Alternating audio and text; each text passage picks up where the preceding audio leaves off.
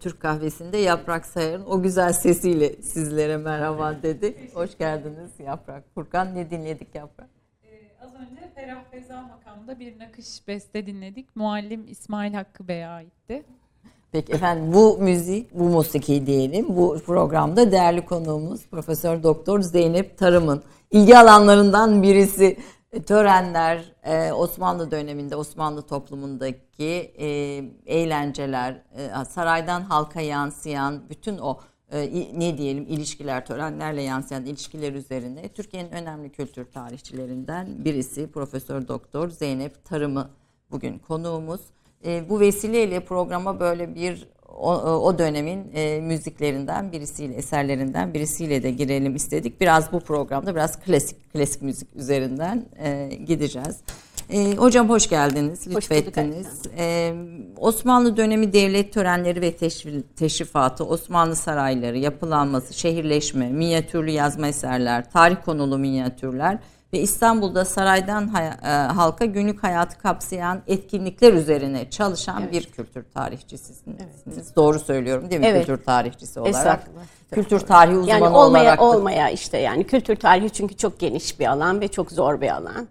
Hani olabilir yani ne kadar olabiliriz? Bir de kültür derken hani antropolojik olarak da kültürü başka şekilde de tanımlayabiliriz. Buradaki benim yapmak ya gayret ettiğim üzerinde çalıştığım şeyler daha çok e, bir medeniyet tarihi diyebileceğimiz yani kültürün süzülmüş, incelmiş, artık en çok kabul görmüş, makbul sayılmış, belli bir e, seçilmiş bir zevkin örneği olan ayrıntıları daha çok bunları anlamaya gayret ediyorum. E, çünkü bunlar o dönemin insanının kimliğini belirleyen, dönemin entelektüellerinin kimliğini belirleyen unsurlar olduğu için Bunları anlamak üzerinden çalışıyorum. Tabii ki kültür tarihi alanı biraz zor bir alan. Şöyle zor bir alan, e, uzun bir zaman gerektiriyor. Zor değil de aslında Detaylar, zenaat incelikli. kısmı, zenaat kısmı çok ağır. E, çünkü edebiyatın malzemesini kullanmanız gerekiyor. Sanat tarihinin malzemesini kullanmanız gerekiyor. Dönemin tarihçileri, biz şimdi tarihçi diyoruz ya da dönemin kayıtlarını tutan insanlar, özellikle ben 15-16. yüzyıla daha çok bakıyorum, 17'ye kadar işte E, bu dönemi yazan tarihçiler daha çok zaferler, seferler, padişahın Aslında etrafında tarihte o, dönen hani anlaşmalar. Tabii bugün de tarih dediğimiz şey bu. Bu bağlamda onun için çok zor buluyorsunuz mesela bir şeyi. Ne, ne bakıyorsunuz? Yani minyatürlere Mesela diyelim ki bir geliyor. kahve hani Türk kahvesi işte kahvenin ikramı. Kahve nasıl ikram edilirdi? Kahve o kadar hayatlarının içinde ki. Mesela onu, Ama onu onun için kaynak olarak nereye işte bakıyorsunuz? onun için o kadar az şey bulabiliyorsunuz ki. Mesela iki ciltlik bir tarihi çeviriyorsunuz ve içinde bir tane birine bir kahve ikram edildiğini ancak tespit edebiliyorsunuz. Düşünün yani 16. yüzyılın ortasında kahve İstanbul'a belki 16. yüzyılın birinci yarısında geliyor ve kahvehaneler 16. yüzyılın ikinci yarısında açılıyor ve kahveyle ilgili tartışmalar var. Bu tartışmalardan haberdarız bir şekilde oluyoruz ama yani nasıl bir kahve nasıl yapılırdı, nasıl ikram edilirdi? Gündelik hayatta nasıl? Gündelik hayatta nasıldı? İkram ederken şerbet mi ikram ederlerdi önce kahve mi? Hani çok böyle e, küçük ayrıntılar gibi görünüyor önce bunlar. Ama sonra ciddi bir şey çalışmak istediğiniz zaman bu ayrıntılara ihtiyaç hissediyorsunuz. Yani mesela bir e, herhangi bir hikayenin içinde, e, bir romanda, bir filmde yani sinemada e, bu ayrıntıları bilmediğimiz için zaten bütün onların hepsi eksik. Sadece tek başına bir insan figürü kalıyor orada. Ve o yüzden de tamam, sahne Tabii. tamamlanamıyor Evet sahne aslında. tamamlanamıyor aslında. Tabii ki çok merak ediyoruz. Burada bir sorun var kültür tarihiyle ilgili ya da bu e, küçük çalışmalarla ilgili. Şimdi 19. yüzyıldaki kanı ve kanaatler herkesin zihninde bunlar var. Genellikle bu alanı işgal etmiş durumda. Ön yargılar. Ön diyelim. yargılar. Oryantalist Ön- bakış açıları evet. da Ama belki. yani bu hep 19. yüzyıl Osmanlı dünyasından kaynaklanıyor. İşte 2. Mahmut'un o radikal devrimlerinden sonraki dönemde e, biliyorsunuz sonra işte gazeteler çıkmaya başlıyor, hatıratlar yazılmaya başlıyor. Ondan sonra hatta yüzyılın sonunda artık e, erken şeyinde 20. yüzyılın başında işte romanlar vesaire filan bunlara bakıyorsunuz ve bir günlük hayat tasviri çıkıyor orada ve bu günlük hayatı işte bayram e, Abdülmecit döneminde böyleyse muhtemelen işte 3. Murat döneminde de böyleydi diye bakabiliyor insanlar. Halbuki çok uzun bir zaman var orada. O kadar da yakın bir zaman değil o. O kadar da etkileyici değil. Mesela şöyle yani bu düşünebiliriz. yüzyıldan da bakabiliriz. Tabii. Bu yüzyılın başındaki törenlerle yani İşte şimdiki törenlerden aynı Yani şey değil. 1950'lerdeki kıyafetler bize bize ne kadar uzak Tabii. değil mi? Ya da yaşama tarzı, ikram biçimleri bile bize ne kadar uzak ki o kadar uzun bir zaman değil. Halbuki biz orada tarihi bir bütün halinde algılayıp bütün bir Osmanlı'yı o Osmanlı'yı da kendi içinde çağlara ayırarak bakmak lazım. Onun için burada uzmanlık meselesi önemli. Yani 16. yüzyıl çalışıyorsanız 16. yüzyılın içinde yatay yayılmayı tercih etmek lazım. Yani dönemin Avrupa'sına, dönemin Asya'sına bakarak e, yayılmak, çalışmaları o şekilde yaymak e, daha doğru verilere ulaşmayı sağlayabilir diye düşünüyorum evet. Hocam kahve ikramıyla başlayacağım ama onun öncesinde sizin e, verdiğiniz dersler arasında özellikle lisans dersleri arasında Osmanlı tarihinin görsel kaynakları Evet. var. Osmanlı'da saray ve şehir var. Saray teşkilatı ve teşrifat var. Osmanlı medeniyetinin 16. ta- medeniyet tarihinin 16. yüzyıl kaynakları var. Bu bir sürü işte Osmanlı kültür tarihi kaynağı olarak seyahatnameler var. Osmanlı saray teşkilatı ve Batı Asya sarayları etkileşimi var. Ee, b- bu başlıkların hepsi de aslında kendi içinde son derece detay ama bir döneme bir aynada yansıtan, bir ayna e, vazifesi gören dersler ve başlıklar. Ee, Batı Asya sarayları ile etkileşimini yaparken hiç e, yani niye Batı Asya sarayları, niye mesela işte bir Avrupa'daki saraylarla karşılaştırmıyorsunuz Osmanlı'daki sarayları? Şimdi Avrupa sarayları daha çok çalışılıyor. Avrupa'da zaten çok çalışıldı. Çok malzeme var. Oraya bakmak istediğimiz zaman onunla ilgili çok şey var. Ee, aslında Türkiye'de de e, Avrupa daha çok çalışılıyor. Halbuki asıl Asya'dan besleniyor buradaki kültürel doku. Çünkü göçler zaman içerisinde devam ediyor. Yani sadece işte Maveraun Nehir bölgesinden akarak geldiler ve Anadolu'ya yerleştiler değil. Yani bu akış hep devam etti. Musiki içinde bu akışa bakmak gerekiyor. Şiir içinde bu akışa bakmak gerekiyor. Bir de çok yakın bir iletişim var. Arada enteresan bir iletişim var. Mesela Fuzuli Bağdat'ta yazıyor, yazıyor İstanbul'da okunuyor. Molla Camii Herat'ta yazıyor, İstanbul'da okunuyor. Baki İstanbul'da yazıyor ama e, Herat'ta bilinen bir şair. E, çok enteresan bir iletişim var yani kültürel bir e, ciddi bir iletişim ve akış var karşılıklı etkileşim var birbirlerinin yazdıklarını merak ediyorlar. Mesela Safavi elçileri geldikleri zaman kitap hediye getiriyorlar, şiir getiriyorlar. Oradan gelen sanatkarlar ne bileyim bir beste getirebiliyorlar, bir metin getirebiliyorlar. Devamlı böyle bir iletişim var arada.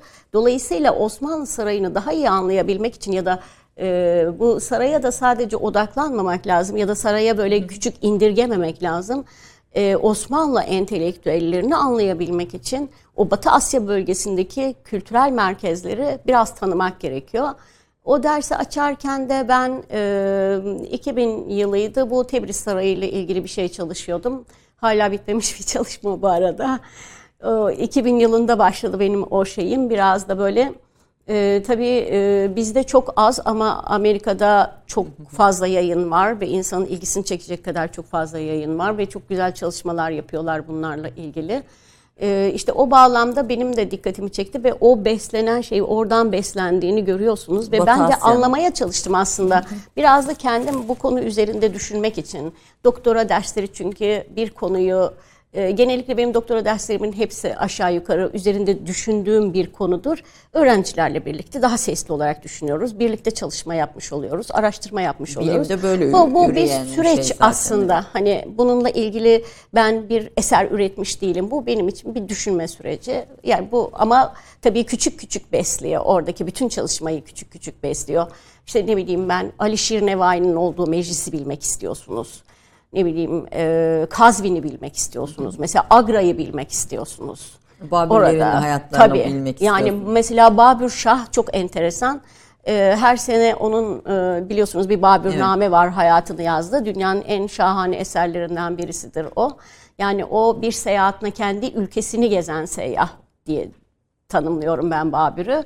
Kendi ülkesini geziyor ve 12 yaşından itibaren yazıyor. Düşünün şöyle bir hükümdar bir devlet kuruluyor ve o devletin kuruluş sürecini yazıyor. Kendi özel ilgilerini yazıyor. O kadar e, enteresan doğa betimlemeleri var ki işte mesela bir kayaların rengini yazıyor, oradaki insan unsurun insanların merakını yazıyor, iletişimini yazıyor, kendi kişisel zaaflarını yazıyor mesela. Hani bu e, ne bileyim Jean-Jacques Rousseau'nun itirafları gibi bir metin Evet. değil ama çok değerli bir metin. Ve o dönemi itibariyle. Dönemi çok güzel anlatıyor. İşte mesela öğrencilere veriyorum ben onu. Onlar okuyorlar. Önce bir herkes bakıyor şöyle çok hacimli de bir metin. Ama o metin üzerinde okuyup bütün o coğrafyayı düşünmek için o metin bir kere çok besleyici bir metin. aslında bir coğrafyayı düşünürken orada Evet. kro- kronolojik olayları Evet. Filanca kişi yaşadı öyle oldu böyle oldu yerine biraz o yaşam biçimini ortaya koyan araştırmalar galiba bizim hem e, tahayyülümüzü kolaylaştırıyor hem de anlamamızı tarihi anlamamızı kolaylaştırıyor Kesinlikle. bütün bu. Çünkü okurken e, bu e, cülüs törenleri ben bu kitabı bulabildim aslında birçok da değerli makalesi kitabı var fakat çok az e, bitmiş artık kaynaklar belki yeniden basılacak. Okurken de dikkatimi çekti. Ya o kadar detaylar gözümüzden kaçan tarihin de, detayları var ki Evet. sizin bu eserlerinizde ve o atmosferi canlandırıyor, görselleştiriyorsunuz aslında bütün bu çalışmalar. E, aynı zamanda bütün bunu bir şekilde gözümüzün önünde de canlandırıyor. Efendim Şimdi birazdan bir özgeçmişinizi de vermek istiyorum yaptığınız çalışmaları daha iyi yakından bilmek için ama onun öncesinde bu kahve Türk kahvesi de programın ismi kahve Evet. ikramı e, isimli bir böl kitap bölümünüz var sizin aynı zamanda Evet. Osmanlı Devlet Teş- Teşrifatı'nda.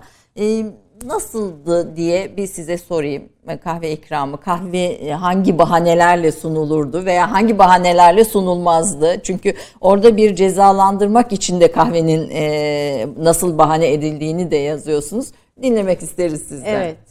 Ee, kahve 16. yüzyıldan itibaren ama kahvenin aslında kahvenin minnettar olması gereken Bostanzade Mehmet Efendi var. Mehmet Efendi'nin fetvasıyla kahve e, hayatımıza giriyor. Hatta Ebu Suud Efendi'nin yanmış malzemeden içilen bir kahvenin zararlı, haram olabileceğine dair Fetvası e, fetvasına karşılık e, Mehmet Efendi e, haram olmadığına dair bir fetva veriyor. Ondan sonra zaten kahve içilmeye başlıyor. Aslında zaten o tarihlerde içildiği için bu kadar çok tartışılıyor 12, 16. yüzyılın ikinci yarısında. Sonra devlet teşrifatına giriyor. Şimdi devlet teşrifatına girdiği zaman artık geleneğe girmiş demektir. Çünkü bir şeyin teşrifata girebilmesi için uzun bir zaman gerekiyor. Onun süzülmüş, her kesim tarafından kabul edilmiş olması gerekiyor. Ee, artık onun e, bir sisteme yani bir müesseseleşmiş olması gerekiyor kendi içinde. Küçücük bir e, hadise de olsa, küçük bir ritüel de olsa kendi içinde kurallarının oturmuş olması gerekiyor. İşte kahve oturmuş olmalı ki 17. yüzyılın başından itibaren devlet teşrifatına giriyor ve devlet teşrifatında 17. yüzyıldan önce yok. şerbet ikram ediyor. Şerbet ikram ediliyor. Şerbet ve meyve ikram ediliyor ve kahve giriyor ikramın içine.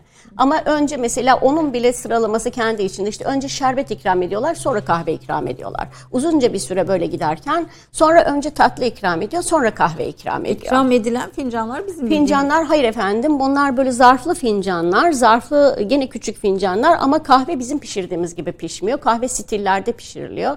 Kaynatılarak pişirilen bir kahve var. Bu stiller böyle kapaklı e, sonra kapaklı ciddi- böyle sürahi biraz Formunda, daha sürahi evet. formuna benzer bir formu var bunların. Bunlar da kaynatılıyor bu. Ondan sonra e, sonra yavaş yavaş onlar küçülüp inceliyor, kapaklanıyor. E, sonra e, cezveler kapaklı oluyor. Ondan sonra da cezvenin kapağını açıyorsunuz ve biz şimdi böyle köpüklü kahve o küçük cezvelerde yapıyoruz. Yani bu şekline Aslında ulaşana kadar Arap yüzyıllar geçiyor. mıra- mır- mıraya biraz Arap kahvesine Belki. benziyor sanki değil mi bu? Belki çünkü kaynatarak yapıyorlar. Hatta o kaynatmayla ilgili e, 17. yüzyılda sanırım ağalardan bir tanesi e, gece nöbetçisi Enderun'da yanında da yamağı var. Diyor ki ben şöyle 5 dakika bir uzanayım sen de diyor kahveyi koy ocağa diyor. Kahve kaynasın bir taraftan kahve içecek uyanık kalacak işte sabaha kadar filan. O arada dalıyor tabii. Yanında çalışan e, hizmetkarı kendi adamı da kahveyi koyuyor ocağa. O da yatıyor uyuyor. Kahve işte telveye kadar iniyor, kaynıyor da kaynıyor. Pat pat pat pat seslerle uyanıyorlar. Nedir nedir bu diyor. Efendim humbaradır diyor. ne humbarası diyor. Hani şehirde Yeniçeriler bazen Evet, azgınlık evet, yapıyor. evet, humbaralar evet. patlıyor. Evet, evet. Ondan sonra bir kalkıyor humbara mıdır diyor. E İşte orada söylediği bir takım şeyler var. Ee, şimdi e, yani sitem ederken biraz böyle e, Argoya e, dayanıyor, yani evet giriyor. öyle şeyler Evet. söylüyor. Halk arasında uzunca sürede bunun üzerine gülerek anlattıkları bir mesele bu. Humbara mıdır, kahve e, stili midir patlayan diye konuşuyorlar bunun üzerinde. Ama mesela bu vaka böyle küçücük bir vaka bu değil mi? Evet. Yani bu günlük hayatla ilgili küçücük bir vaka. İşte bu mesela e, 600 sayfalık bir eserin içerisinde şu kadarcık bir şey tesadüfen bulursunuz ancak Ama, ama bir bize şeyi. bize bir kahvenin pişişini ve e, ne, ne için kullanıldığını gösteriyor. Gösteriyor, E, evet. Padişaha ka- kahve ikramı var. İşte e, Padişaha kahve ikramı var. Padişahın kahveci başısı var. Ha şunu söylemeliyiz belki. Topkapı Sarayı'nda bugün Babüssade var. Hani Topkapı Sarayı, Babu Hümayun, Babu Selam, Babu Sade. Üç Evet, ana evet. kapıdan oluşur. Bu üçüncü ana kapı tam arz odasına giriştedir. Hem elçiler girer hem devlet adamları girerler. İşte orada padişahla görüşme yaparlar. O kapının sağlı sollu yani o kapıların içlerinde odalar var. O Babu Sade'nin içinde kahve ikram edilir gelen elçiye. Ama yani arz kahve odası- ikramının mekanı da var Tabii, protokolde. tabii, tabii. Yani böyle Tabii. hani her yerde de o ikram yapılıyor. Hayır ya divanhanede bugün Kubbealtı dediğimiz yerde ya divanhanede sadrazamla birlikte içilir kahve ya da e, kapı arasında Babüssaade Ağası onları ikram ederler ve onlarla birlikte içilir. Ama arz odasında padişahla birlikte kahve içmek yoktur. Yani bu eğer birisi padişahla birlikte kahve içecekse bu bahçe köşklerinden birinde olur ama arz odasında hiçbir şey yenmez ve içilmez. Orası bir kabul alanıdır. Yani devletin en resmi görüşmelerinin yapıldığı yerde bir kahve girmez oraya. O zaman Sadrazam Dairesi'nde elçi kabulü sırasında hani kahve Tabii. ikramı var ama Var, ba- ba- başka bir e, Ama şeyde de var yani Baba Asafi dediğimiz Sadrazam Sarayı'nda asıl kahve orada ikram edilir. Zaten elçiler Sadrazam'a gelirler. Orada bir e, bekleme salonu vardır. O bekleme salonu divanhanenin yanındadır. Divanhane ile beraber orada kahve ikram ederler. Peki e, padişaha kahve ikramının farklı bir stili işte misafire kahve ikramının yani devlet misafirini kastediyorum farklı bir stili var mı? Ya Orada yakaladığınız bir detay var mı daha kahve doğrusu? ikram ederken makreme verirler. İşte mesela o makreme öyle küçük detaylar bunlar ama işte elçilere hangi renk makreme verilecek? e, Osmanlı devlet adamına ya da padişaha o renklerine göre makremeleri seçiyorlar. Yani bir çeşit peçete gibi. Evet. O veriliyor. Ondan sonra e, tatlı ve kahveyi verdikleri kap kacak değişiyor sadece. İkram ederken kahveci başı ikram ediyor. Belli bir yere kadar getiriyor. Oradan oraya elden ile. Ama hanımlar arasında ve e, meclislerde yani e, bu zarif takımının toplantılarında kahve ikram edilirken özellikle 7 kişiye kadar çıkıyor kahve ikramı. Yani o bir ritüel. Birisi stili taşıyor, bir tanesi kahve örtüsünü taşıyor, bir tanesi stili taşıyor, bir tanesi fincanı taşıyor. Ondan sonra herkes bir şeyi taşıyor ve böyle 6 3'ten 7 kişiye kadar bir, çıkabiliyor. Bir, bir seremonisi tabii, tabii, var. Tabii böyle törensel bir sırayla giriyorlar içeri. Sonra tek tek getiriyor mesela size fi, e, altını veriyor, size cezve e, zarfı koyuyor, fincanı koyuyor. Birisi size kahve ikram ediyor. Birisi bir diğerine kahve ikram ediyor. Birisi bir diğerine kahve ikram ediyor. Bu biraz meclisin zenginliğiyle ilgili bir şey. Yani ne kadar zengin e, ve ne kadar adamı var çalışan ona göre bir ikram hazırlayabiliyor. Ama bu ikramların en güzeli bu 6-7 kişilik ta- kızlar takımı gelirler ve onlar hepsi ellerinde farklı farklı malzemeyi taşıyarak kahveleri ikram eder. Sonra sırayla alınır o kahveler. Yani bir kere de tepsiyle dağıtıp tepsiyle toplanmaz kahve. Anladım. Hepsinin bir Evet. her her kişiye özel Evet. efendim bir şey var. Bir hürmeti, saygısı Evet. belki belki bir Evet, bir ritüel yani. O bir hakikaten böyle törensel bir şeye dönüşmüş yani. Bu da bir şeyin... Kaçıncı yüzyıla kadar sürüyor bu? 17. Bu 19. yüzyıla kadar, kadar sürüyor. Tabii, tabii bu yakın zamana kadar sürüyor. Bu kahve ikramı çok e, güzel bir şekilde törenselleştirerek yapılıyor. Sonra işte o Birinci Dünya Savaşı'ndan sonra bir sürü şeyin artık e, Modernleşme zaten Sadece başka. modernleşme değil, ülkenin fakir düşmesi, ciddi sıkıntılar yaşaması, toprak kaybı yani pek çok şey yaralıyor aslında ülkeyi. Tabii ki o arada bir takım törenselleşmiş bir takım e, davranış biçimlerinde e, kaybolmak zorunda kalıyor. Yani o zenginlik yok çünkü en artık azından yani. bir de de koşullarda değişiyor. Ee, Bir, bir reklama gideceğiz ama şimdi onun öncesinde cezalandırmak için kahvenin nasıl bahane edildiğini de Onu da kısaca açıklayayım. Şimdi kahve zaten çok makbul bir şey olduğu için e, kahve içmeye davet edip e, Kuyucu Murat Paşa'nın, Yusuf Paşa'nın kellesini alması gibi mesela. Ama bunun birkaç örneği var. Sadece Kuyucu Murat Paşa'yı bilirsiniz. İşte Anadolu'da çok katliam yaptığını pek çok Evet. e, bununla ilgili pek çok kayıt var. Yusuf Paşa da o dönem isyankarlardan bir tanesi. Hiçbir şekilde yakalayamıyorlar ve onu kahve içmeye davet ediyor. O da iyi niyetle geliyor. E, iyi niyetle geliyor ve o arada da bize şeyi de anlatıyor. Kahve altını da anlatıyor. Diyor ki e, Yusuf Paşa oğlum ben sensiz diyor. Kahve de içmek istemem kahvaltı diyor ve orada bir kahvaltı koyuyorlar. Sonra da kahve ikram edecekler. İşte böyle mertabani tabaklarda e, hazırlamışlar. E, paça var gibi. Sabah kahvaltı, Evet böyle bir kahve şey var altı. ve oturuyorlar. Yusuf Paşa da oturuyor. Kahve içeceğim, bunu kahvaltı yapacak ve kahve içecek diye beklerken Kuyucu Murat Paşa çadırın arkasına gidiyor ve o arada adamları onun hemen e, orada hallediyorlar. Dilsiz cellatlar Ama bu tabii bir, sadece birini anlattım ama bunun gibi böyle bir takım örnekler var. Çünkü kahve içmek iyi niyetle yapılan bir şey. Güzel bir davet kahve daveti. Ha, mesela kahve ikram etmemek de bir cezalandırma türü oluyor mu? Yok hayır. Ya değil öyle. Hayır yapmazlar zaten. Yani teşrifat çok e, çok ciddi bir şekilde oturmuş.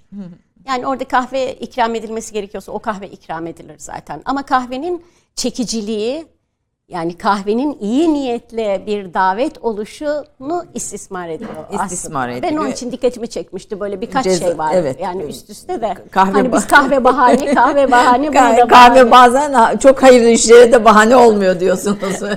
Buydu. Efendim bir reklam arasına gidelim. Daha sonra valla önümde konu çok ama böyle her bir konunda bir sürü ilginç önemli detayları var. İnşallah programın sonuna kadar e, epey bir konuda bilgi vermiş olacağız size. Kısa bir reklam arası daha sonra Profesör Doktor Zeynep Tarım'la söyleşiye devam edeceğiz.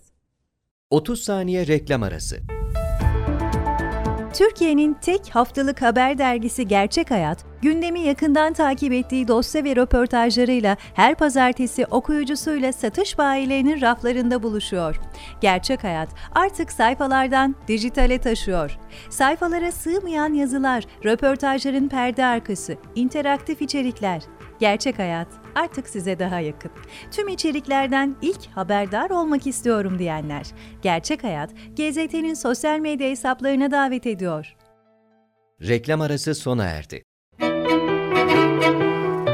Zeynep Tarım İskenderun'da doğdu, ilk ve orta öğrenimini İskenderun'da tamamladı. 1985'te Marmara Üniversitesi Eğitim Fakültesi Tarih Bölümünden mezun oldu.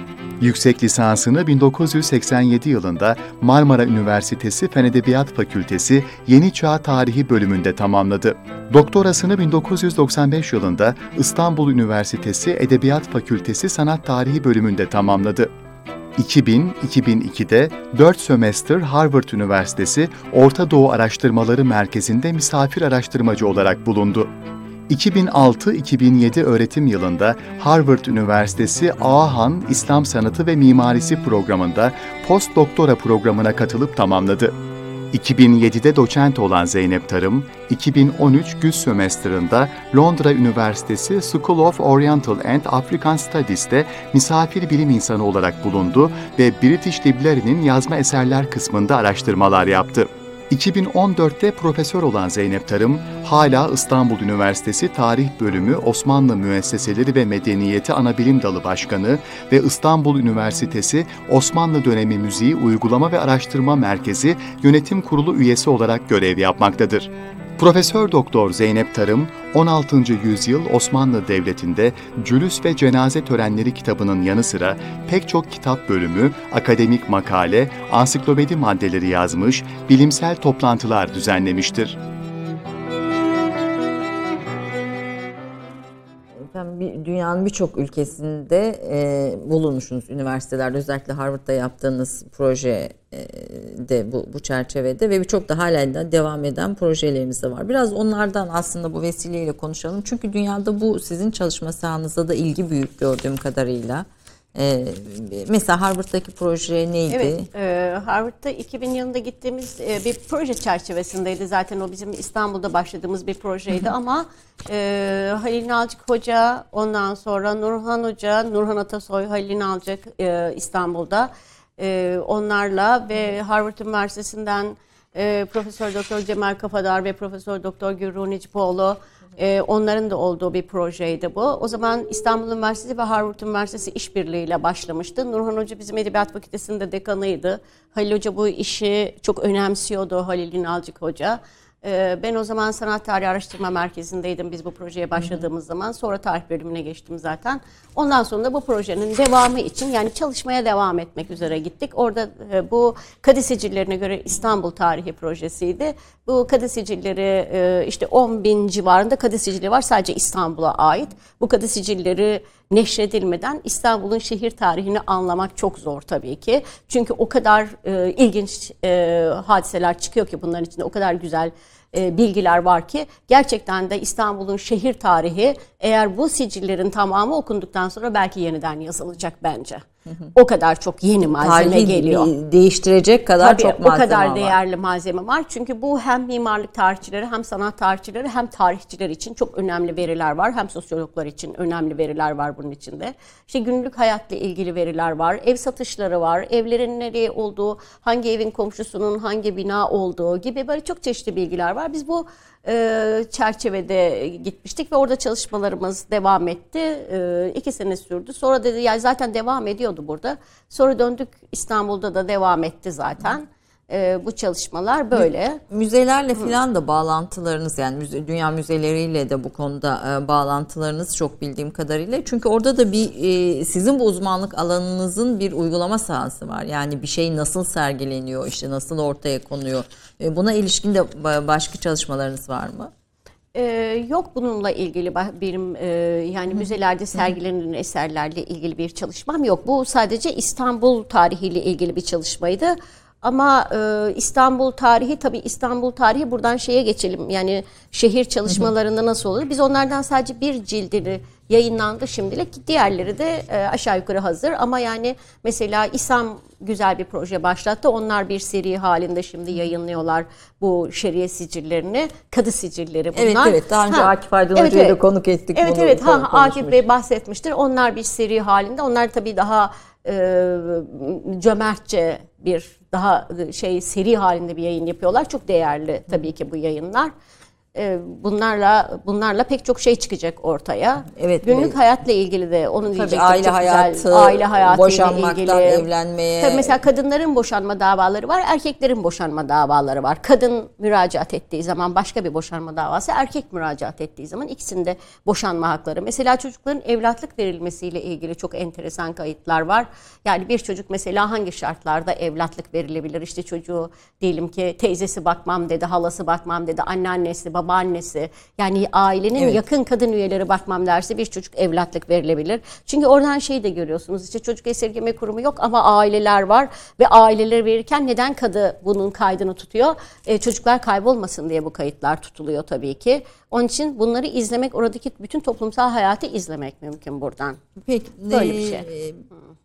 E, Devlet teş- bir e, programdan önce e, biraz kahveyi devlet teşrifatında kahveyi gördük. Devlet teşrifatı dediğimiz şey nedir? Yani bizim açımızdan bunun e, detaylarını bilmek, bugün o, o dönemi anlamak açısından bize e, ne sağlıyor? Devlet teşrifatı devletin karakterini gösteriyor. Bana göre en başta devletin nasıl bir karakterde olduğunu, nasıl bir yapılanma içinde olduğunu gösteriyor. Devlet teşrifatı bir davranışlar biçiminin bütün anlamlı bir bütünü. Ee, kim kimin yanında durur, kim kime nasıl hitap eder, kim hangi ünvanı kullanabilir, kim kime nasıl e, yazarken ve söylerken hitap biçimleri nasıldır. Ondan sonra otururken kim önce söyler, kim hangi konularda fikir beyan edebilir, hangisi edemez. Tabii ki bu teşrifata girdiğiniz zaman teşrifat sadece sarayda ve devlet nezdinde olmuyor. Bu teşrifat yavaş bir şekilde halka da yayılmış Yani. oluyor ve şehir hayatı oluşurken bu teşrifattan besleniyor şehir hayatı. Ve şehir hayatı teşrifattan beslenirken sadece saraydan ve devletten gelen teşrifattan beslenmiyor. Şehir hayatı ayrıca tekkelerden gelen teşrifattan besleniyor. Bu iki yerden gelen teşrifattan beslenerek bir e, şehir hayatı, şehirde insanların hani ne ayıptır ne ayıp değildir. Makbul olan şey ne, hangi davranış biçimidir? Bunların oluşması için Bu da bu yüzyıllara süreçlere göre de değişiyor. var. Yani 16. Değişiyor 17. ama 18. Şeye kadar Ayşe Hanım aslında e, ikinci Mahmut'a kadar böyle bir bütünlük değil ama böyle değişerek devam eden bir yapılanma var. Bunun en güzel örnekleri teşrifat defterleri var. Bu teşrifat defterleri yapılan bir merasimi bütün tafsilatı da anlatıyor. Bir bakıyorsunuz ki diyor ki işte mesela şimdi böyle bir şey oldu deyip onu ekliyor o Orada siz teşrifattaki değişikliği görüyorsunuz. Ya da ara sıra teşrifata dair bir takım krizler oluyor. Mesela Valide Sultan alayı Valide Sultan çıkıyor. Solaklar e, alaya girmek istiyorlar. O devlet adamları solakları alaya sokmak istemiyorlar. Şimdi bu böyle bu nedir diye bakıyorsunuz. Burada şöyle bir anlam var. Çünkü solaklar sadece padişah alayında olurlar, olmalılar. Neden valide sultanın alayında olsunlar? Demek ki orada güçlü bir valide sultan var ve solakları kendi alayına istiyor onları. Aslında bir iktidarda da Tabii. böyle bir e, ne diyeyim Tabii, iktidar tabii. paylaşımının da bir yansıması aynı Ya da mesela şeyde işte teşrifat onların hayata bakış açılarını da gösteriyor. İşte Piri Paşa zamanında mesela Piri Paşa içeri giriyor. Yavuz Sultan Selim'le konuşuyor ve dışarı çıkıyor. Dışarıdaki bir devlet adamı ona içeride ne konuştunuz diye sorunca bunu teşrifata çok aykırı buluyor. Yani bunun fitneye sebep olacağını söyleyerek onun azledilmesini istiyor. Burada fitne istenmeyen bir şey. Kişisel merak istenmeyen bir şey. Kişisel teş- tecessüs makbul bir şey değil. Oradaki makbulü görüyorsunuz aslında bunun devamında, teşrifatın devamında. Tabii teşrifatı biz en çok yani görsel olarak, resim olarak nasıl görebiliriz? Ee, re- törenlerde görüyoruz. Yani bir törensel bir yapı işte bayram töreni, cülus töreni, e, sünnetler. Cuma selamlığı, kılıç alayı gibi bütün bu törenlerde çünkü teşrifat en ince ayrıntısına kadar uygulanıyor, planlanıyor. ha- hazırlıklar da çok önceden başlayan uzun hatta saraylar Evet. falan da bazen Tabii yaptırılıyor. tabii düğünler için özellikle bir sene falan öncesinden başlıyor ama mesela tahta çıkış o başka bir hadise. O mümkün olan en kısa zamanda çünkü orada ne yapacaklarını biliyorlar. Ne yapacaklarını bildikleri için e, bir de bunun sonucunda bir boşluk olmuyor. Boşluk anarşiyi doğuruyor. Çünkü boşluk olmadığı için hani o orada durdu bu burada durdu gibi bir şey olmuyor. Giriyorlar ve kim nerede duracağını, kim kime nasıl hitap edeceğini, kim hangi konuda fikir beyan edeceğini biliyor. Dolayısıyla orada bir problem olmadan işler hızlı Daha bir şekilde, kolay- daha akıcı bir şekilde Ee, e, ben hayata bu tahta oluyor. çıkışlara kısaca okurken de çok dikkatimi çekti. Yani bütün bu tabii minyatürlerde bunları çözümlemenizi ayrıca konuşacağız. Çünkü bu çok özel bir e, saha ama e, onun öncesinde e, İstanbul'un başkent olması bütün bu teşrifatlarda farklı bir şey koy yani ay- ortaya çıkartıyorum yani Amasya veya atıyorum işte bir Evet. Trabzon'da da aynı e, tören te- e, teşrifatı görüyor muyuz veya Aynen. aynı gündelik hayata yansıyan e, Şimdi şehzade törenleri. şehirlerinde görüyoruz tabii. Eğer orada bir şehzade varsa işte Manisa, Trabzon, Kütahya, Amasya Orada bir şehzade varsa ya da mesela bir devlet adamı varsa şehzade olması da gerekmiyor aslında. Oradaki vali, sancak beyi, beyler beyi e, o da kendi içinde bir merasim. Yani kendisiyle ilgili diyelim ki e, işte Cuma'ya gittiği zaman ya da bir divan topladığı zaman, halkı kabul ettiği zaman, halkla görüştüğü zaman aynı teşrifatı uyguluyor bütün buralarda. Buradan e, tabii Osmanlı'nın erken dönemlerinde çok çeşitli bir şehir hayatı var ve bu şehir hayatının besleyen şeylerden bir tanesi şehzadelerin de bu şehirlere gitmiş olması. Bir başka şey kadın üyelerin de bu şehirlere gidiyor olmaları. Ama sonra yavaş yavaş e, bir başkent tek kilitlenme oluşuyor. Bir tek şehirlilik meselesi var burada. Bu doğru bir şey değil aslında ama bu Osmanlı döneminde başlayan yani 3. Mehmet'ten sonra artık şehzadeler sancağa çıkmayıp bir de e, evlenen sultanlar yani hanedan ailesine mensup kadın üyelerin e, taşraya gitmesi hoş görülmüyor. Makbul değil. Bu teşvik edilmiyor hiçbir şekilde. istenmiyor daha doğrusu. Dolayısıyla bu kadınlar gitmiyorlar. Şehzadeler de gitmiyorlar. Sadece işte Enderun'dan yetişen bir beylerbeyi ancak sarayı, devleti e, bir Anadolu'ya ya da Rumeli'ye taşıyabilir. Bu yavaş yavaş bir tek şehirlilik getirmeye başlıyor ortaya. Halbuki bir medeniyet bir tek şehir üretemez. Bir şehir üretmek yani orada bir problem var demektir. Onun için 15-16. yüzyıllarda işte Amasya'nın, Bursa'nın, Kütahya'nın e, yani daha sağlıklı bir şekilde gelişmiş olması ve buralardaki yapının yani yapı gelişmek, gelişmek derken sadece ticari olarak ürettiği ya da ekonomik zenginliği değil. Buradaki e, entelektüel insanı üretebiliyor mu bir şehir? Kendi entelektüellerini Aydını var mı? aydını var mı ve bunlar oraya ait olarak bir şeyler yapabiliyorlar mı? Mesela Edirne var 15. yüzyılda ne kadar zengin. Hele mesela bütün tarihin eleştirdiği işte Süleyman Çelebi zamanında bile bence Edirne, e, onun gittiği Edirne e, Başka bir gayet Edirne. değerli bir Edirne o. Çünkü orada bir e, şairler var, e, musikiciler var. Yani çok değerli bir ortam var orada. Bunu göz ardı edemeyiz. Yani sadece e, zaferler ve anlaşmalar çerçevesinde bakmazsak arkada başka bir resim görünüyor çünkü. Ama sonra işte yavaş yavaş bu tek şehirlilik, bu tek şehirlilik e, kanaatime göre bugüne kadar gelmiştir bu tek şehirlilik. Hala devam ediyor bu tek şehirlilik. Yani bir medeniyet bir tek şehir üretmemelidir. Evet birçok şehirden de çıkmalı. Ee, bir e, yaprağa dönelim istiyorum. Siz e, Osmanlı toplumunun törenlerini e, a- anlamak noktasında musiki ve şiirin, müzik ve şiirin ayrı bir yeri olduğunu Evet. söylüyorsunuz. Aydın olmanın Aydın vasfının olmanın. da bir Evet. vasfı olarak müzik. Zarif e, takımından olmanın şimdi Osmanlı'da hani diyoruz ki aristokrasi yoktur. Geçilemez sınıflar yoktur. Sınıflar arası geçiş yapabilirsiniz ve zaten o sınıflar böyle ayrıştırıcı sınıflar değildir ama e, şehirde ya da ülkede bir zarif takımı var. Kübera ya da zürefa dediği bir takım var. İşte bu takımdan beklenen şey onun şiir ve musikiden anlıyor olması lazım. Bu olmazsa olmaz şart? Evet, ya bunu bekliyor. Yani bu ayıptır. Yani o bir bir eser okunuyor ve siz hiçbir şey anlamıyorsunuz. Bu ayıptır. Yani o zaman nasıl e, bu sınıfa girdi ya da bir şiir okunurken bu bekleniyor. Ümit edilen, beklenen şey bu. Ondan beklenen hani nasıl bugünün e, insanından beklenen bir takım şeyler var. Yani bugün nasıl işte bir insanın ne bileyim İngilizce ya da Fransızca mı bilmesi bekleniyor ya da işte sosyal medya mı kullanması bekleniyor. Yani böyle bir takım toplumda beklentiler vardır. O dönemin beklentilerinden biri de budur yani. Yalnız musiki ve şiir o dönem itibariyle de Farsça bilmeyi veya başka dilleri bilmeyi yani bay- bayağı bir bir- birçok şeyi de beraberinde getiriyor. Tabii, ama yani, tek başına bir şey değil yani bir, o di- divan şiiri zaten Evet, bütün dönem halinde şiiri. zaten. Bütün halinde bir büyük kültür birikimini beraberinde getirdiği Evet. için belki meclislerin de olmazsa olmaz şartı e, E meclislere dahil olanlar zaten bunlar ya şiir meclisleri ya musiki meclisleri. Bazen hem şiir hem musiki meclisleri ve sohbet meclisleri gibi bunlar.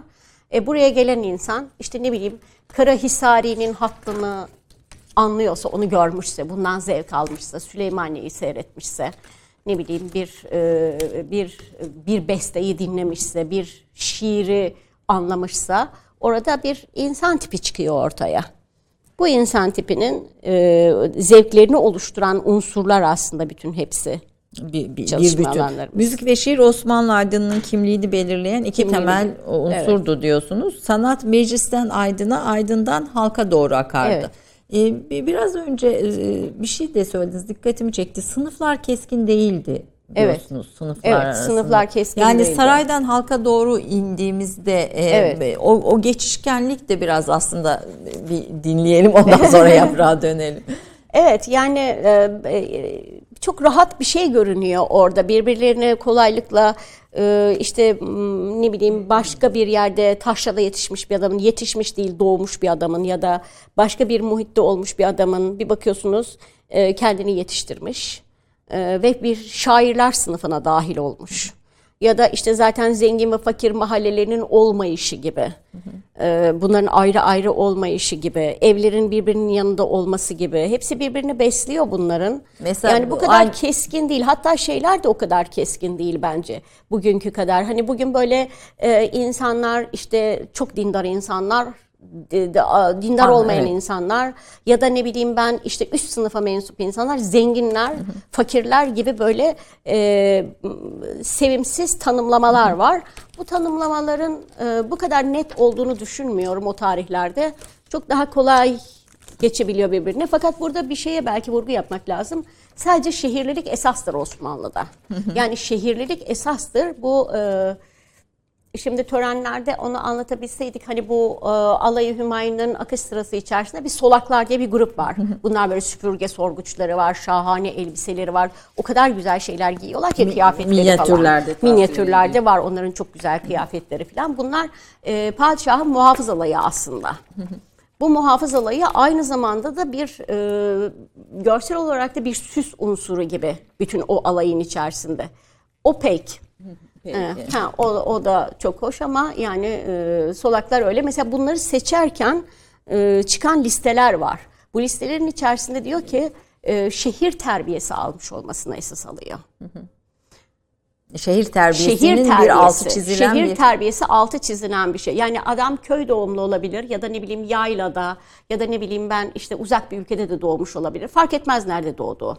Ama oranın terbiyesini hatta devşirmelerde bile yaparlar ki onu. Ama asıl bir yere saraya bir adam alacaklarsa bir devlet mansıbına gelecekse adam şehir terbiyesini esas alır. Burada şehir terbiyesi çok kültürlülüğe, farklılığa açık olmaktır aslında. Bununla ilgili bir şey hatırlıyorum. Çok enteresan bir şey.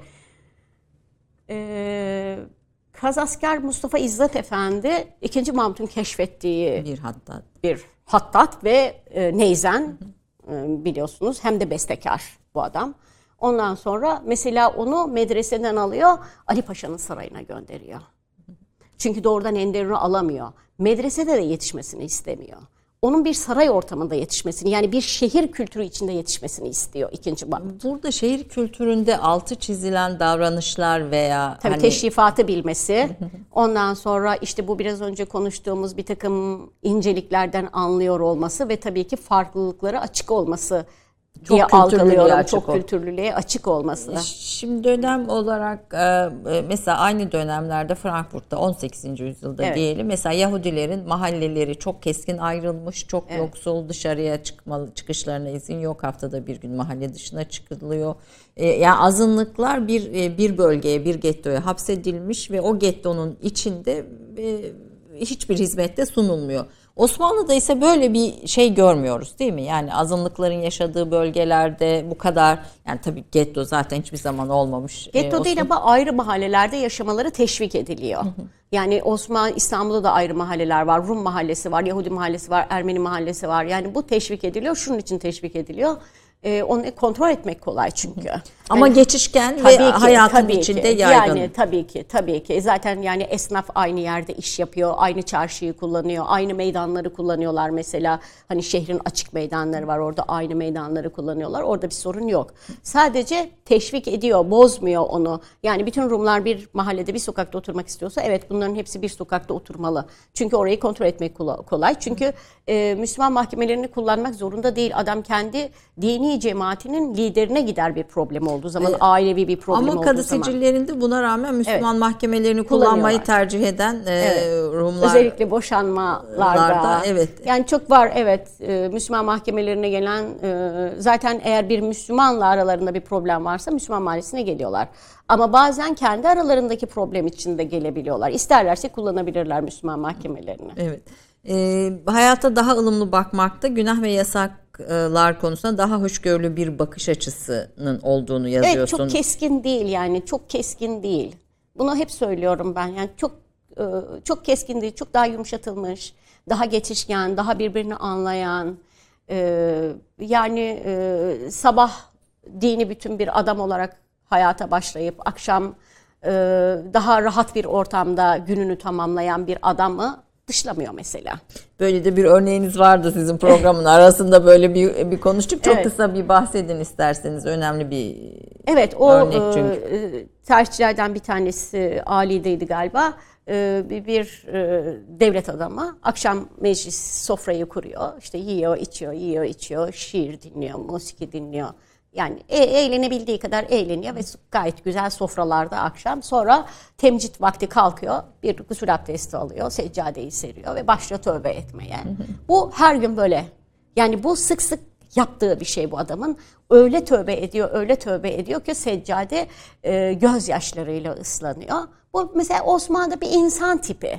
Evet. Bu adamı nereye koyacaksınız? Hangi sınıfa koyacaksınız? Hiçbir sınıfa koyamazsınız. Hay- hayatın Hayatın geçiş- içinden bir adam bu. aslında gerçeği de bu. Aslında geçişken- gerçeği de bu. Ve bu ayrıştırıcılık yani şimdi bir de yapay bir ayrıştırıcılık da olduğunu gözlemliyorum. Bu sadece hani insanların inançlarıyla ilgili değil. Sınıflarıyla mesela daha mütevazi yaşayan insanlarla işte daha gösterişe yönelik yaşayan insanlar bile böyle bir, bir takım sınıflandırmaların içinde biraz pompalanan bir sınıf e, ayrıştırıcı bir sınıflandırma e, hissediyorum. En Bunu-. Şatafat ve gösterişin bu şeyde bir e, yani gördüğüm veya benim Tabii, tabii. e, bir e, hayatın içinde bir yansıması var mı? Hayatın içindeki yansıması evlerle görünüyor. Bunu bize daha çok e, gelen gezginler anlatıyorlar.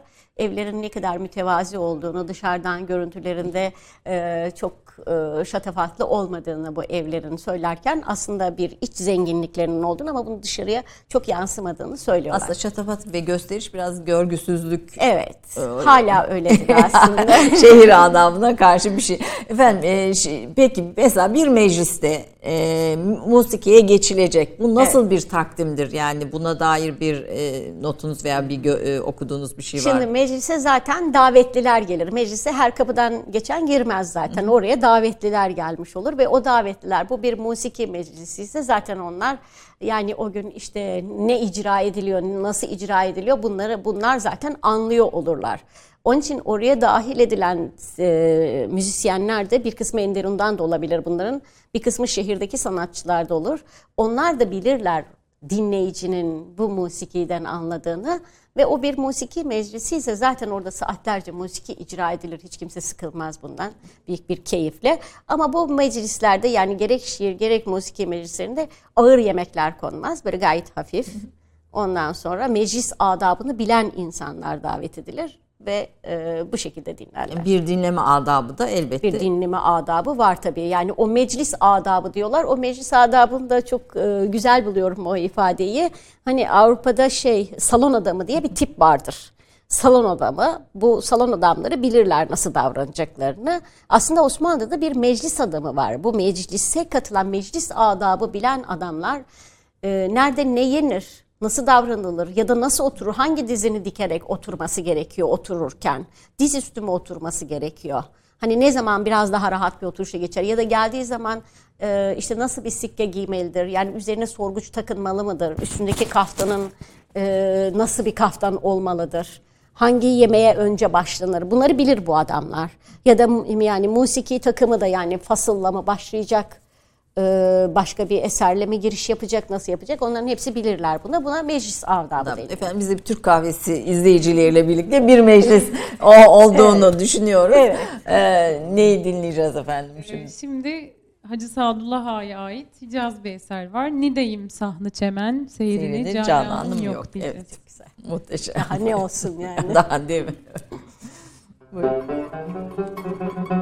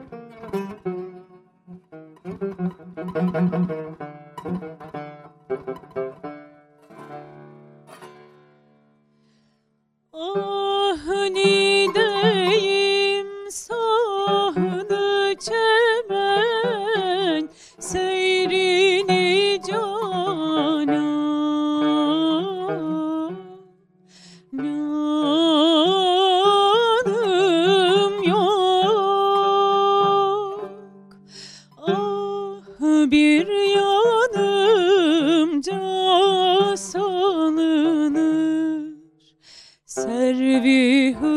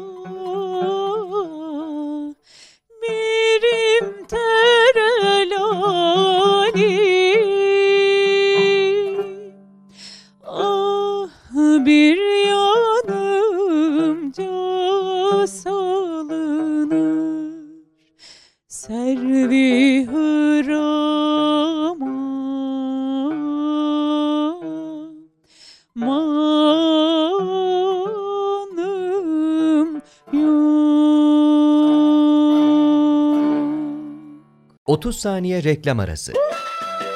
Birinci sınıf bir kültürün, birinci sınıf bir düşüncenin, birinci sınıf bir duyarlılığın dergisi Cins, hem edebiyat dünyamızın önde gelen isimlerini hem de yeni kalemleri ağırlıyor.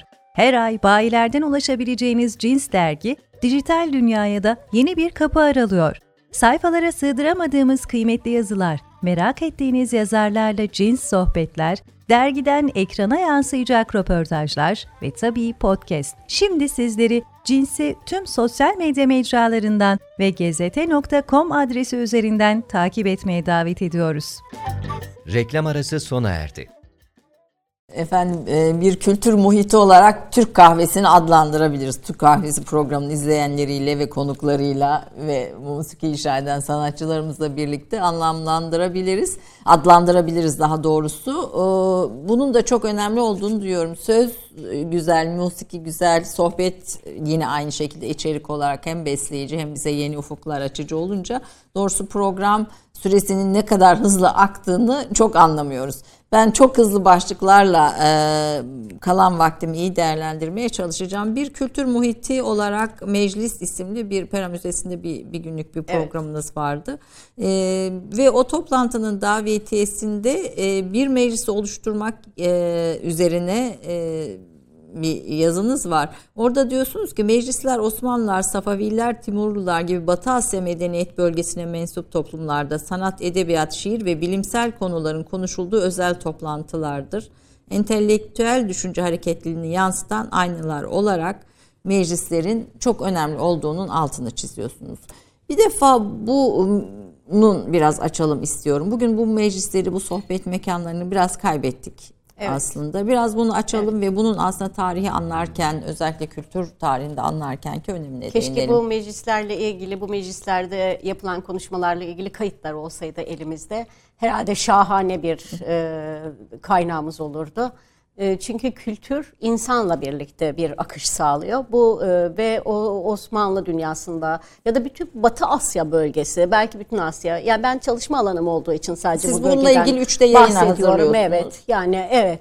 Ondan sonra bununla ilgili olarak burada kültür burada birbirine e, verilerek bir alışveriş içerisinde bir sonraki kuşaklara da buradan akıyor. Yani musikide, şiirde ya da e, yemek ya da günlük hayatla ilgili ya da hat ya da tesip, ebru mesela diğer bütün sanatlarla ilgili. Çünkü bunlar söz konusu ediliyor. Burada sohbet ediliyor. Bu sohbetler esnasında e, insanlar birbirlerinden bir şey öğrenerek devam ediyor. Çünkü zaten sadece ham bilgiyi gidip bir üstaddan sorup öğrenebilirler. Halbuki bir sohbet içerisinde o tam bir kültür muhiti oluyor. Burada konuşarak e, birbirine aktarıyorlar bunu. Bu sadece Osmanlı'nın İstanbul'unda değil, başka şehirlerde de var. Mesela Herat'taki e, meclisler de Alişir Nevai meclisleri, Hüseyin Baykara meclisleri çok meşhurdur bu. Hüseyin Baykara hatta Osmanlılar da böyle bir şey yazarken Baykara meclisi yaptılar diye bir gönderme yaparlar böyle. Onlarda da öyledir. Batı Asya bölgesinde de öyledir. E, bu meclisler besler toplumun aydın kısmını besler. Onun için tabii şeyler yok yani ne bileyim Avrupa'daki gibi e, kulüplerde yetişmiyor. İnsanlar kulüplerde birbirleriyle görüşmüyorlar. İşte bu meclislerde görüşüyorlar insanlar birbirleriyle. Peki bu... Onun için çok değerli ve hala da aslında e, bu olmayacak bir şey değil. Hala ne bileyim arkadaşlarımızla bir araya gelebiliyoruz. Ve eğer bunu düzenli bir şekilde yapıyorsanız ve bu belli bir sistem içerisinde devam ediyorsa orada bir şey oluyor zaten yani. Padişahın tüm bu o, şeylerde, törenlerde yerine yani mesela padişahın bir şiir meclisine, bir musiki meclisine katılması söz evet. konusu oluyor mu? Tabii. Padişahın kendi meclisleri var. Yani kendi kurduğu meclisler de var. Ee, şehirdeki bir şairin, bir müzisyenin yaptığı meclisler de var. Ya da bir devlet adamının evinde mesela Celalzade Mustafa elinde evinde meclis kuran bir adam. Yani davet ediyor sohbetli için yemekler hazırlanıyor ve sohbetler yapılıyor. İşte akşamına göre ne bileyim Nişancı Feridun Bey evinde meclis toplayan bir adam. Bunun karşılığında padişah da meclis toplayan bir adam. O da bahçe köşklerinden birini kullanıyor. İşte oraya davet ediyor. Bir kısmı bunlardan Enderun'da yetişmiş olanlar oluyor. Bir kısmı şehirdeki insanlar oluyor ve her meclisin üyeleri farklılaşabilir. Hep aynı kişileri de davet etmiş olabilir. Padişahın katıldığı meclislerde padişah onlarla birlikte sofraya oturmaz ama sohbete katılır. Şiiri dinler, musikiyi dinler ama icraya katılmaz. Ondan sonra. Padişah hep tek başına yemek yiyor. Evet hep tek başına yemek yer. E, iltifat etmek istediği kişiye bir sahan tepsi evet. gönderir. Evet tepsi gönderir, yemek gönderir. Sarayın içinde de yemek gönderir. Evet. Yani mesela haremdekilere de gönderebilir yemek. O kadar yemek geliyor. Diyelim ki 30 çeşit yemek geliyor sofraya takriben. Yani 30 çeşit takriben yemek geliyor. Bunların hepsini o yemiyor ki zaten. Ama meclislerde mesela kimler hizmet eder bir de ona bakalım. Sakılarla çaşnıgirler var. Bu bazen padişah meclisinde sakılar hizmet eder. Ama bir divanı hümayunda devlet adamlarının olduğu başka bir hani biraz daha e, siyaset içerikli bir meclisse bu. İşte çaşnıgirler hizmet eder. Makreme salmak derler. Önce bir makremeler salınır. Ondan sonra ondan sonra artık ne ikram edilecekse onlar gelir. Bu e, sofranın da bir adabı var. Yemekler gelir ve gider. Yani yemekler orada beklemez. Anladım. Yani büyük bir hızla o yemekler işte ne bileyim 2-3 sahan yemek gelir. Sofralar genellikle 8-10 kişiliktir bir sofra. Yani o 8-10 kişilik sofraya yemekler gelir ve onlar hemen kalkıp bir taraftan gider. Sonra yeni yemekler gelir sofraya. O arada da böyle elden ile matbaa amire ile divanhane arası zaten bir avludur o. O avludan o avluya elden ile elden ile geçtiği için mesela e, hatta şey e, yabancı e, şeylerden elçinin mayiyetinde gelenlerden bir tane tuttuğu notlarda bunun gibi birçok kayıt var tabii. O kadar diyor bir yemek servisi yapıldı ve tek bir diyor e, kaşık sesi duymadık diyor. Bir de o o kadar seri ve sessiz ve hızlı diyor. Ve zarifçe. Evet. E, padişahın katıldığı eğlenceler e, evet. e, sınırlı diyorsunuz. Daha çok işte ok atmak. E... Yok. O bu musiki şiir meclisine katılır. Kat... Bunlarla ilgili bir takım minyatürler de var. Ama biz bir padişahı yani ne bileyim ben e, bir tane böyle hani Kanuni Sultan Süleyman'ın olduğu bir e, rakkasların olduğu bir meclis var. Bir tane köçeklerin olduğu var. Soytarılar var, köçekler var. Yani sahne sanatçısı olarak bunlar katılabilirler. Ama Osmanlı padişahının ne bileyim ben mesela bir grup kadınla eğlenirken görmezsiniz mesela. Asla görmezsiniz. Böyle bir minyatür yok mesela yapmazlar. Daha doğrusu devlet adamları ile ilgili bile böyle bir minyatür olmaz. Biraz çünkü, idealize ediliyor. Tabii bu teşvik edilen bir şey değil. Burada onların yani ahlakçı bakış açısını görüyorsunuz. Hem nakkaşın Hem yazarın hem devlet ideolojisinin. Bu ideoloji değil aslında. Ben şimdi ideoloji diye tanımlıyorum ama bu o dönemi ya insanlar buna inanıyorlar. Yani hani mesela devşirme kökenli Sokolu Mehmet Paşa da buna inanıyor. Yani İkinci Selim mesela bayram ertesi hadi eğlence yapalım deyince hayır yapmayalım diyor. Yani halk diyor kendini dağıtır diyor. Burada diyor. Yani böyle bir takım şeylere bakıyorsunuz. Farklı bir anlayış görüyorsunuz orada. Ama mesela bunu e, dönemin Safevi minyatürlerinde görebilirsiniz.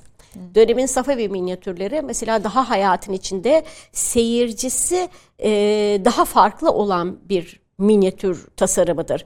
Osmanlı minyatürünün seyircisi e, daha üst kesimdir.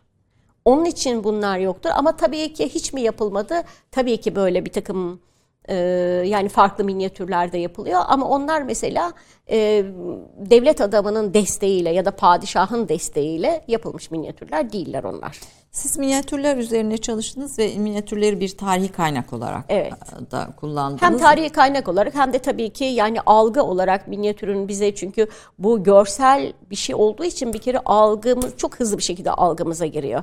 Yani tarihçinin dö- dönemin kaydını tutan adamın yazdığı şeyden çok daha hızlı bir şekilde görüyorsunuz. Oradaki belleğimizi çok daha hızlı bir şekilde giriyor. Sonra işte gravürler ondan sonra fotoğraf giriyor. Ondan sonra da zaten e, sinema bence aynı akışın devamında sinema var yani. Film var bunun, bu akışın devamında. Minyatürleri ben tabii si- sizi okurken do- doğrusu minyatürlere bakışım da değişti. Daha doğrusu hikaye yani bir sayfaya Evet. bakarken daha önce minyatürde daha farklı bakıyordum ama şimdi sizin e, okuduğum makaleleriniz çerçevesinde bakınca mesela padişahın hep tek başına oturduğunu görüyorum. Evet. İşte bu saray görevlilerin, teşrifattakilerin filan hepsinin Tam bir teşrifattaki düzün- yerine göre dizerler yerine mesela. göre yani mesela renkler, renk kullanımları Evet. yani nakkaşhanelerde çıkıyor tabii bu bu mi, Evet, tabii, mi- tabii. minyatürler. Bir nakkaşhanede ortalama kaç kişi, kaç sanatçı? Ee, takriben e, Nakaşhan'da 30-40 kişi vardır. Yani bunlardan birisi mesela suret yapar, bir tanesi işte ne bileyim boyaları yapar, bir tanesi e, cetvelleri çeker, cetvelkeşler var yani. O tasarlanı yani bir kitap tasarımı hazırlıyorlar zaten. Bu tasarımın içinde bir parçası minyatürdür.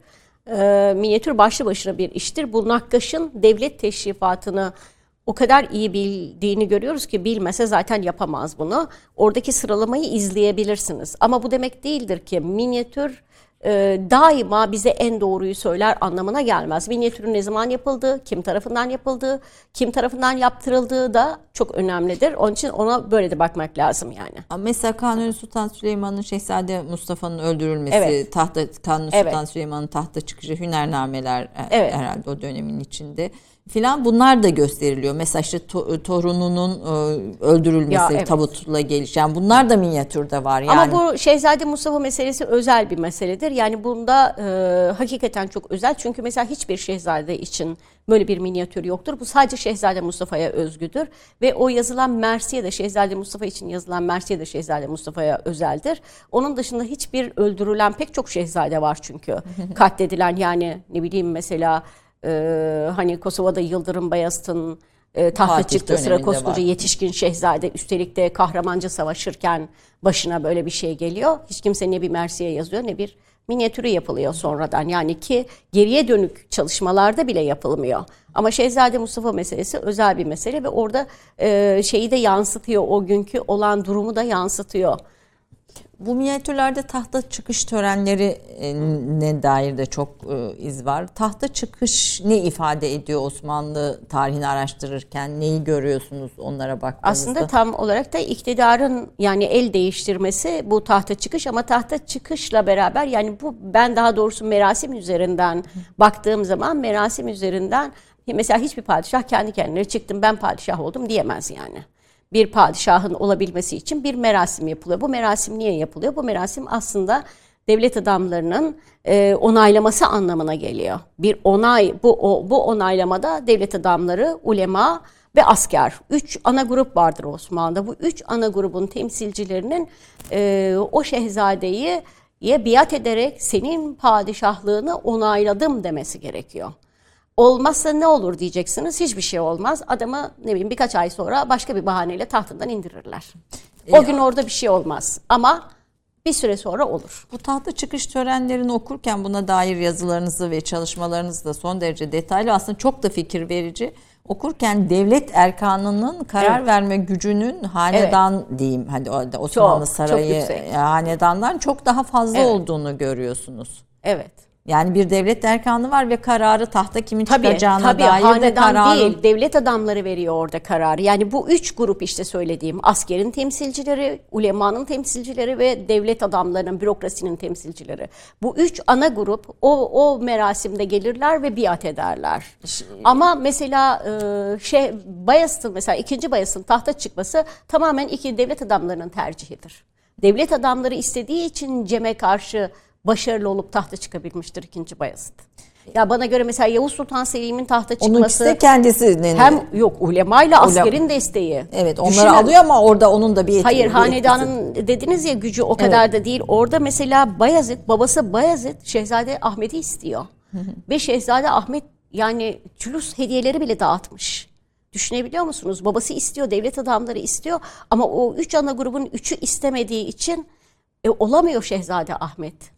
Yani şehrin kapılarında böyle e, o geri dönüşü ben çok dramatik buluyorum o Şehzade Ahmet'in tahta çıkamadan dönüşünü. Mesela Yavuz Sultan Selim'in tahta çıkması çok enteresan bir hadisedir. Evet. O gerçekten Yani başlı başına bir Şehzade hadise. Korkut hayatta, Şehzade Ahmet hayatta ve babasının bir tercihi var. Buna rağmen yani Şehzade Selim tahta çıkıyor.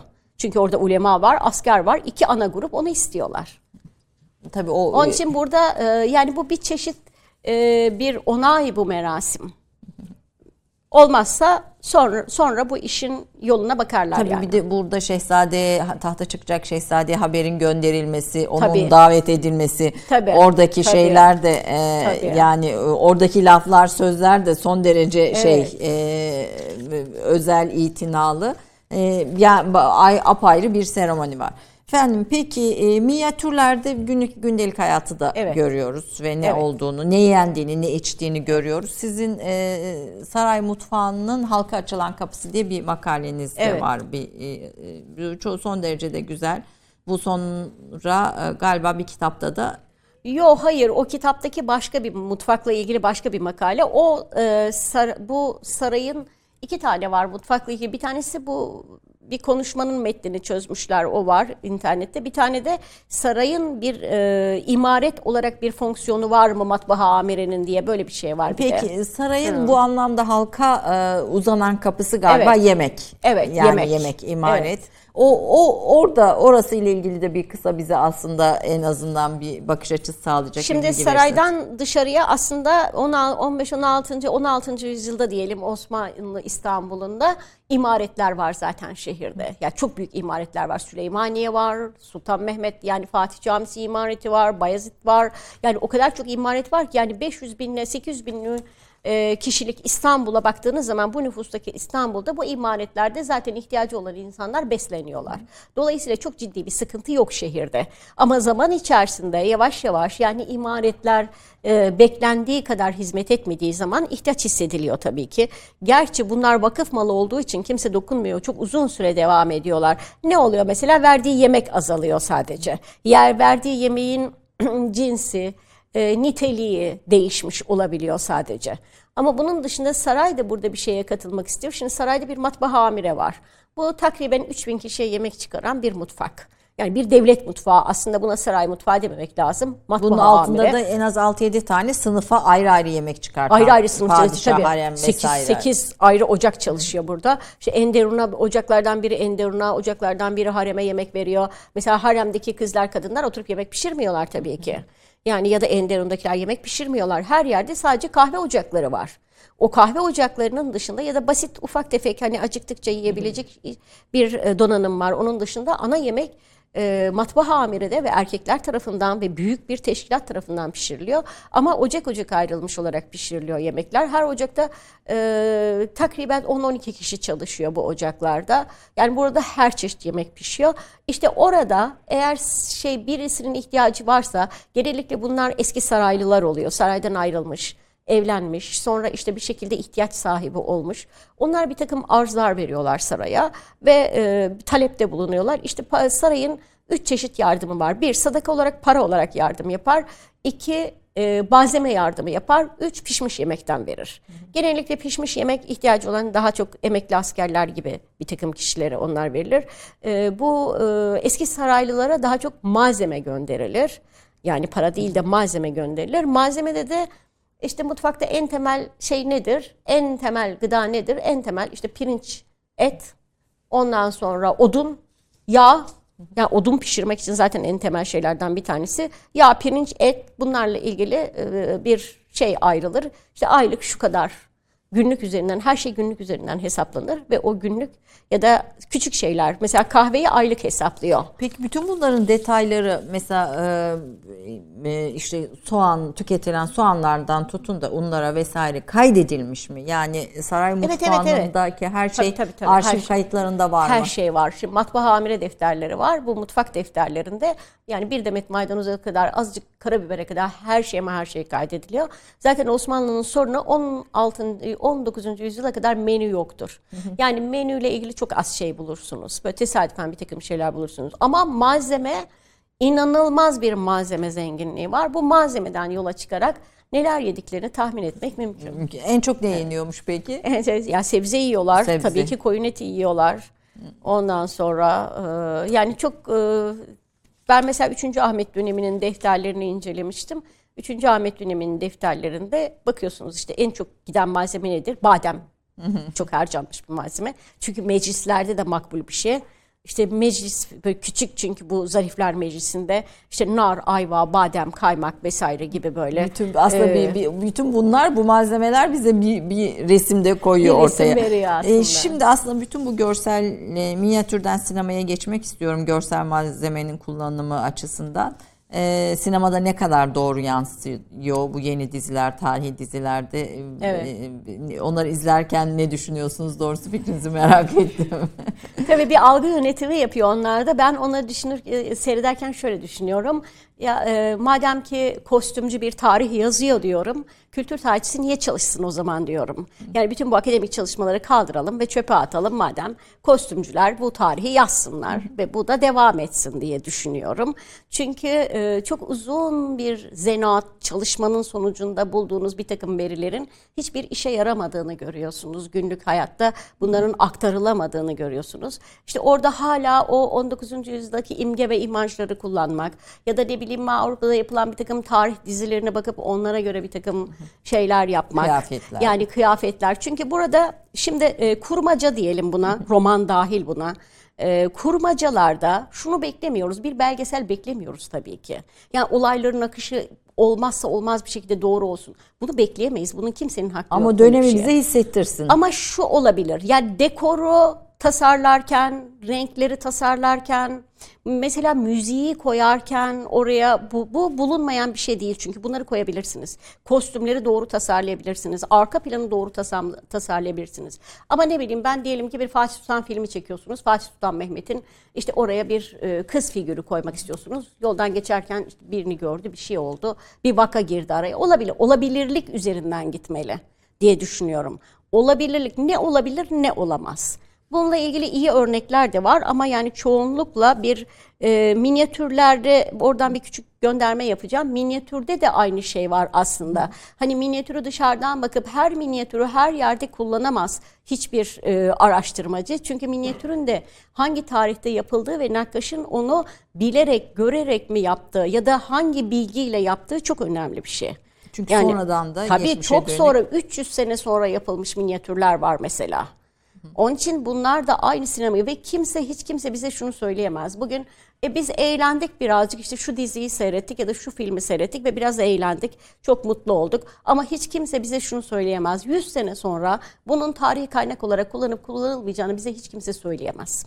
Şimdi bununla ilgili bir örnek vereceğim. Zonaro'nun bir tablosu var. Bir Fatih por Evet. tablosu var. Böyle Fatih İstanbul'u alıyor. Fetih, Fetih Aslında, şehre evet. giriyor. Bir tane de işte böyle e, Haliç'e doğru inen Zonaro'nun tablosu gerçek oldu sinemada. Fetih 1453 filminde o kareyi gördük. Niye istinaden? Zonaro'nun resmine istinaden. Zonaro'nun o resmi mesela fetih kutlamaları sırasında kullanılıyor onlar.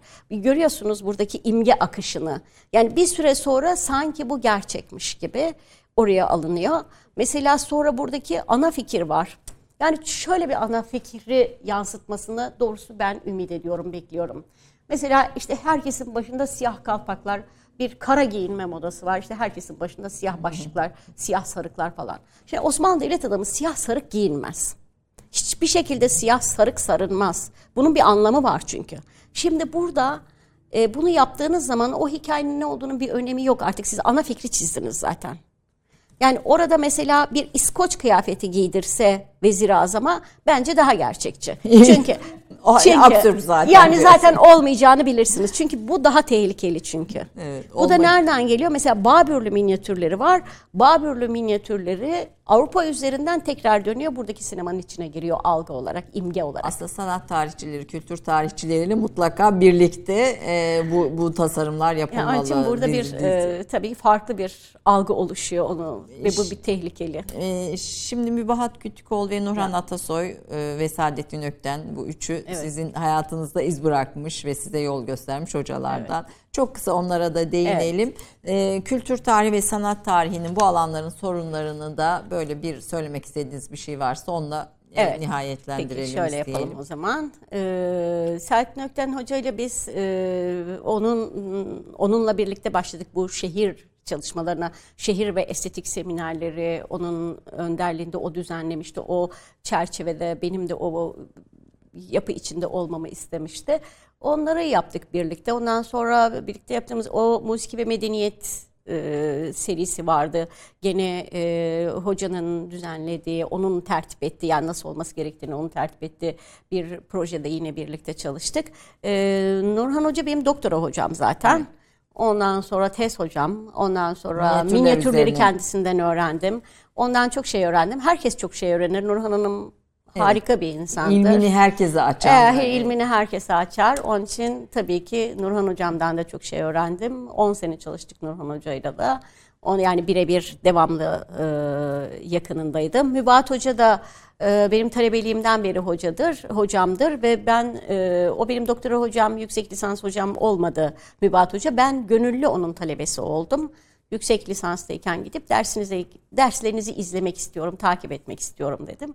O da e, dedi ki e, yani her şeyi ama her şeyle katılırsan her şeye tamam dedim. Ondan sonra da zaten devam ettik hep hocayla. Hala da hem Nurhan hocayla hem Mübat hocayla hem de e, Saadettin hocayla hepsiyle de görüşürüz. Üçü de çok değerli hocalar. Ve bir yani dönemin bir ben kü- hep çok şanslıyım. Aslında bunu hep söylüyorum. Şanslıyım. Harika insanlarla yürüdüm bu yolda. Ee, işte benim mesela Osmanlıcayı babamdan öğrendim. Babam da öyle birisiydi. Ne bileyim e, 1970'in başında bütün kütüphanesini okuduğum amcam o da edebiyatçı mesela onun kütüphanesinden çok beslendim. Onun için çok hep hayatımda çok değerli insanlar oldu. Ondan sonra bütün ezberlediğim şiirleri annem dinlerdi mesela. Ondan sonra ben öyle çok şiir ezberlemişimdir. E, çok değerli dostlar oldu arkadaşlar. İnsan e, he- hep her zaman söylüyorum bu yürüdüğümüz yolda işte kimlerle yürüdüysek o yürüdüğümüz insanlar bizi hem besliyor hem güzelleştiriyor. Evet. Ondan sonra bunlar birlikte yürüyüp birlikte devam ettiğimiz insanlar. Buradan devam ederken de e, işte ım, yaptığımız toplantılar, çalışmalar ama bir de öğrencilerimiz var tabii ki. Şimdi bir sonraki kuşak. Ben bir sonraki kuşaktan da çok memnunum. Onlar da e, çok harika insanlar. E, çalışmaya talipler bir kere. Çok ciddi çalışmaya talipler. İşin zanaat kısmından kaçmıyorlar. E, cin olmadan adam çarpmak gibi bir niyetleri yok. ne güzel gençler sizin hakkınızda hocam çok güzel şeyler söylüyor. Onun için onlar böyle hakikaten e, yüz kere e, hakikaten de böyle mesela bir tezde beş kere silsem o metni yeniden yazıyorlar ve asla ben bunu yeniden yazmam demiyorlar. Ama tabii hocam sizin ilminize, Evet. bilginize Yok de hürmetleri, Ya saygıları onlar, büyük. e, şeyler yani e, sahiden ilme talipler e, iyi bir şeyler yapmaya. Onun için de e, gelecekle ilgili de ümit varım doğrusu. Ee, sadece bu kültür tarihi ve çalışmalarla ilgili bir uzmanlık meselesi var. Ee, demin başta da söyledim yani yatay devam etmemiz daha doğru olur. Ee, Türkiye'de bu ciddi bir problem olduğunu düşünüyorum. Mesela insanlar bakıyorlar birinin çalışmalarına, aa hep aynı şeyleri çalışmış. Evet hep aynı şeyleri çalışması gerekiyor zaten. Hep aynı şeyleri çalışmazsak fikir üretemeyiz. Sadece bilgi üretebiliriz. Öğrenir ve üretiriz. Öğrenir ve üretiriz ve unuturuz. Üretir ve unuturuz onları. Halbuki aynı şeyleri ya da benzer birbiriyle ilişkili şeyleri çalışırsak o zaman fikir üretebiliriz ve Türkiye'de fikir üreten insana ihtiyacımız var. Hani ben biz hepimiz üretebiliyor muyuz bilmiyorum. Yani üretebilecek miyiz ya da. Ama buna ihtiyacımız var. Onun için yani bir mesela bir orta çağ tarihçisi bir 19. yüzyıl çalışmasın mesela. Bir Selçuklu tarihçisi Selçuklu tarihi çalışsın sadece. Ve orada bir fikir derin- üretsin. Evet, derinleşmek. Derinlemesine e, çalışma. Biz de Türk kahvesinde bu e, tam da söylediğiniz şeyi yapmaya gayret ediyoruz. Evet. Kendi sahalarında derinleşmiş ve hep- Derinleşme. aynı şeyi çalışarak Evet. Bambaşka pencereler e, ortaya koymuş insanları, bilim insanlarını burada konuk ediyoruz. Lütfettiniz geldiniz. Çok teşekkür ediyorum. E, e, yine sizin çalışmalarınız içinde sarayın şehre katkısı e, var. Tekkelerin katkısı var. Evet. Yani bu bu da Evet. ayrı bir şey adap e, ve bunları da belki başka bir zamanda inşallah konuşmak e, mümkün olur. E, bir kitabınız hazırlanıyor. Çok kısa ondan da söz ederseniz sevinirim. Evet. Topkapı Sarayı'ndan e, önceki, önceki, eski sarayı. Eski saray. Ee, İstanbul'un ilk sarayı o. Fatih Sultan Mehmet'in e, yani İstanbul tasavvurunun, İstanbul hayalinin ilk meyvesi aslında. Yani İstanbul'u bir başkent yapmak istiyor ve bu başkente yaptığı ilk saray. Ee, bununla ilgili e, bu çok uzun zamandır devam eden bir çalışma. Çok yakın zamanda çıkacak Göreceğiz inşallah. inşallah. Bu Beyazıt e, Beyazıt'taki İstanbul saray. Üniversitesi'nin, evet, ben eski- onun Evet adını Kızlar Sarayı dedim. Peki.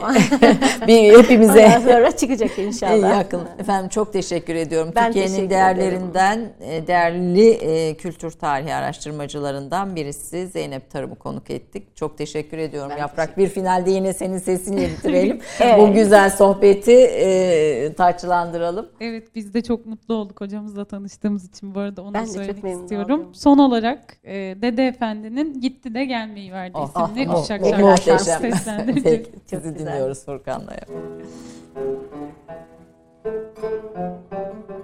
Gitti